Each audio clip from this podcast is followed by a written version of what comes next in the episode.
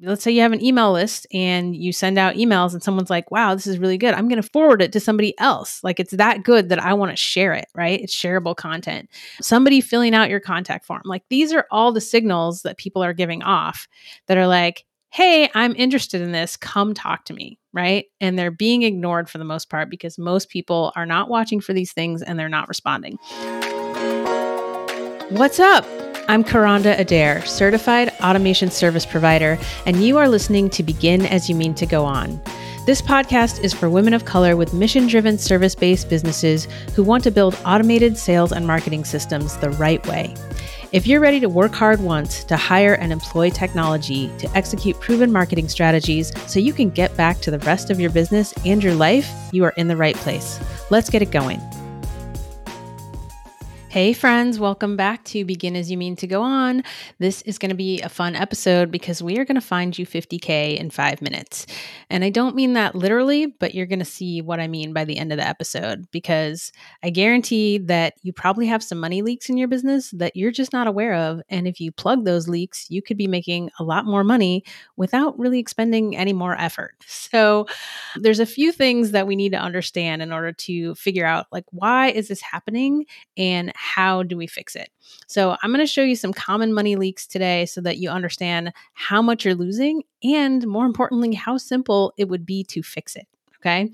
And before we get into it, I want to give you a real life scenario so that you can kind of frame for yourself how these leaks are happening and what to do about it.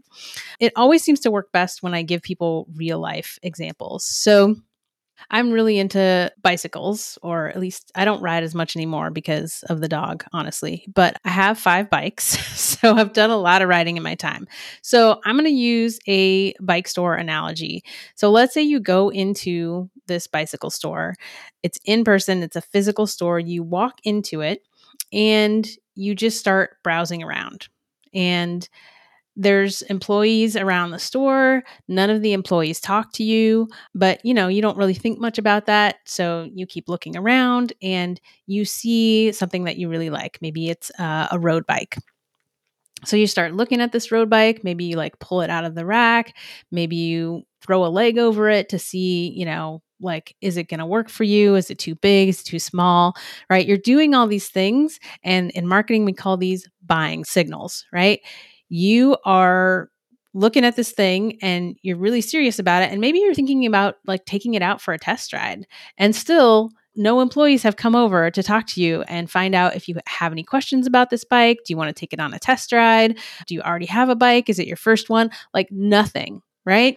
And now because you're serious, you're like, hey, how come none of these people who are standing around are asking me, if I want to buy this bike, like I'm ready to give some money, right?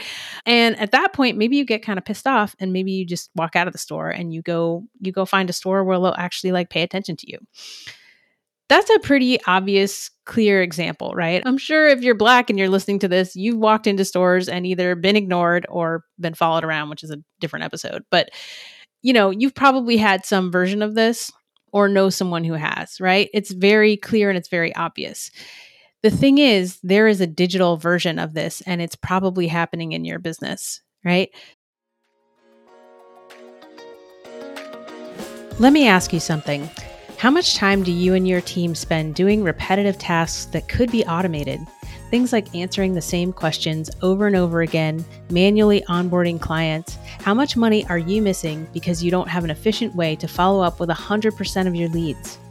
If this sounds like you, then you should head over to KarandaFixMyMarketing.com and apply to talk with us about our marketing intensive, where our team of certified automation service providers will dig deep into your marketing and sales processes to uncover your lost hours and your missing money.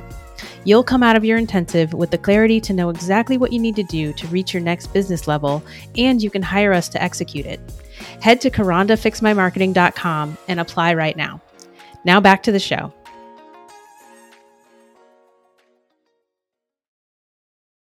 So for every one of those examples that I gave, there's a digital equivalent where someone is giving a buying signal that you can't see purely because you haven't set things up to be able to see it, right? It's digital. So we have to learn what to look for, and we have to learn how to measure and how to track what people are doing. So let's say, you know, what are the digital equivalents to these things? Someone opts into your email list, right? So they've said, I'm interested enough in this topic, in your offer, in your company, that I will consent to hear from you. I will give you my precious email address and you can send me messages, right?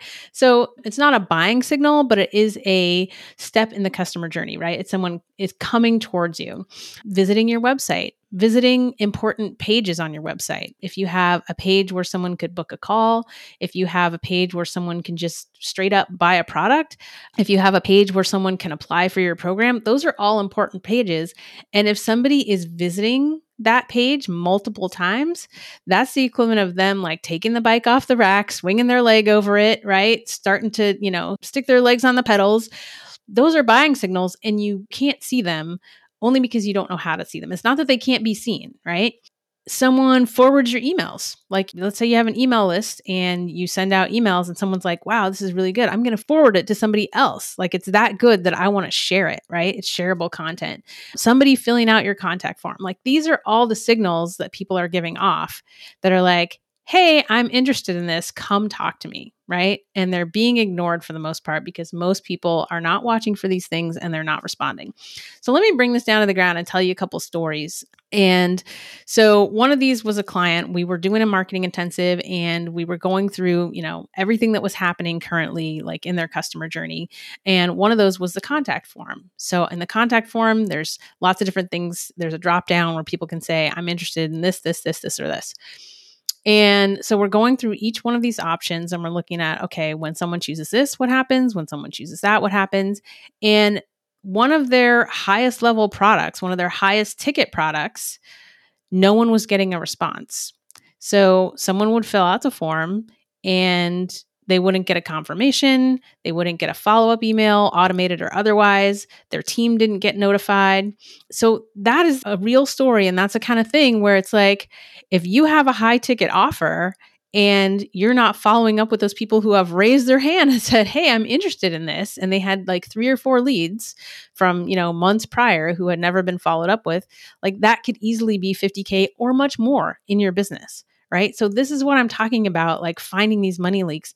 It is so simple to put some kind of automation in place that one acknowledges what people have done, right? Saying, hey, thank you so much for your inquiry. You know, we'll get back to you in X amount of time, like sends them an automated follow-up email and notifies your team like, hey, we got a hot lead. We need to get on this, right? So that's what I'm talking about when I say finding $50K in 5 minutes.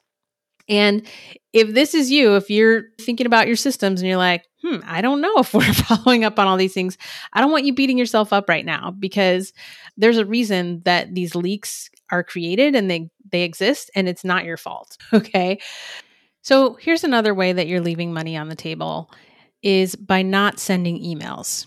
So let me tell you about Jade, who is now my coach. She has a very successful coaching business and probably other things. It's all very mysterious. But Jade, you know, loves writing, loves reading, and really couldn't conceptualize that people wanted to hear from her in their inbox. And this is a mistake that I see all the time is because you get a lot of shitty marketing, right? Your inbox is filled with crap. And so you're like, ooh, I don't want to add to that, right? And you don't, right? I don't want you to add to that either. I want you to add your amazing content, your amazing, like helpful emails that people will want to receive. That's what I want you sending out, right? But if you don't know how to create that, then you're going to stay blocked about it. But Jade was writing all this amazing content on Facebook, right? That's how I became her client is I watched her write these posts for a year and I didn't even really understand what she did. But I was like, every time I read them, I was like, I need more of that. Right? So people were like, hey, you should send these as emails. You should send these as emails. Finally, she was like, okay. So she literally just took the stuff that she was putting on Facebook and sent it out as emails. And what happened is she got 3 leads, but a lead for her is worth like $50K. So because she understands like, you know, what her offer pricing is, what her customer lifetime value is, and what her close rate is, she's like, oh, these 6 emails just turned into 150K, right? That's not necessarily going to be the case for everybody, right? It depends on your business and your offer and all those kinds of things. But what I'm saying to you, what I want you to take in here is that you being silent on this channel, which is really just another content channel, right? Email is just, it's just another content channel.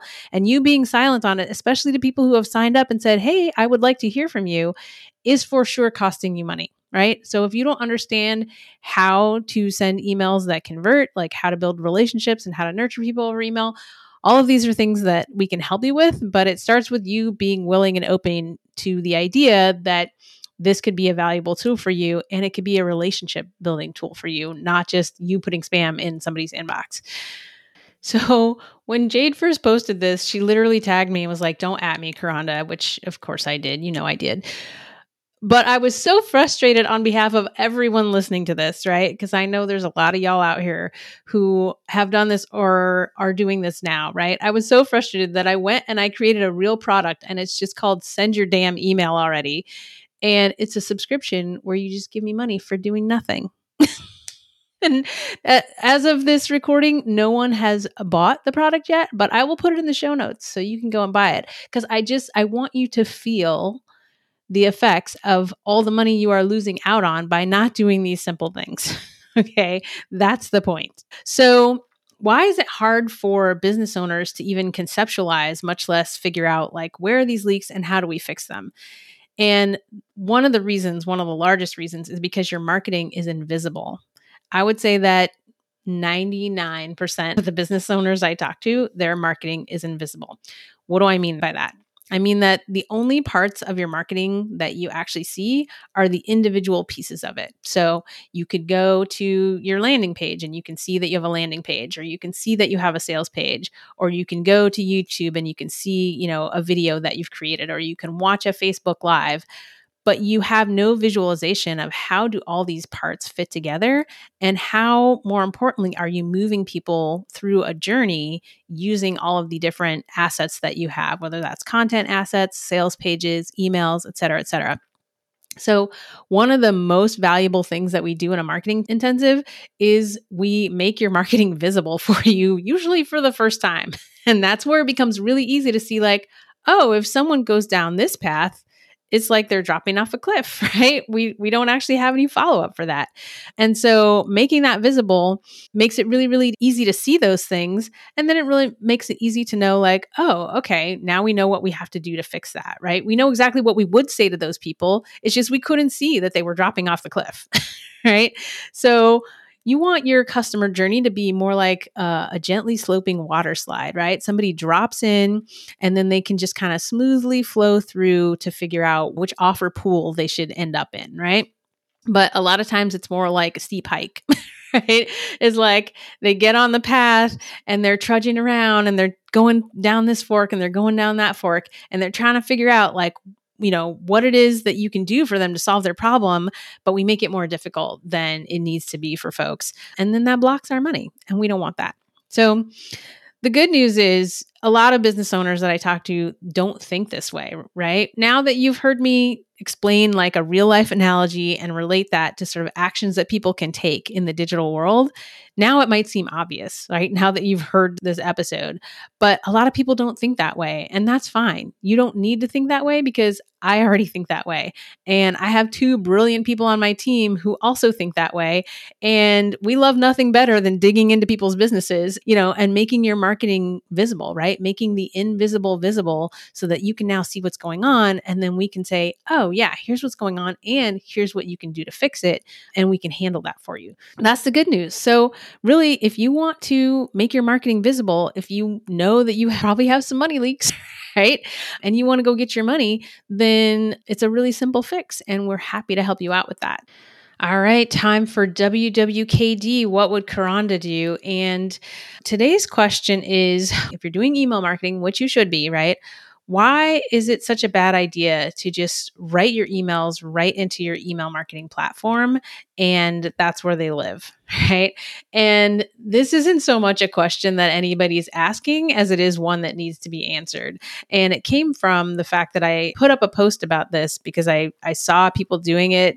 Some clients were wanting to do this or had been doing this and didn't really understand the problem with it. So I just wanted to talk about it specifically.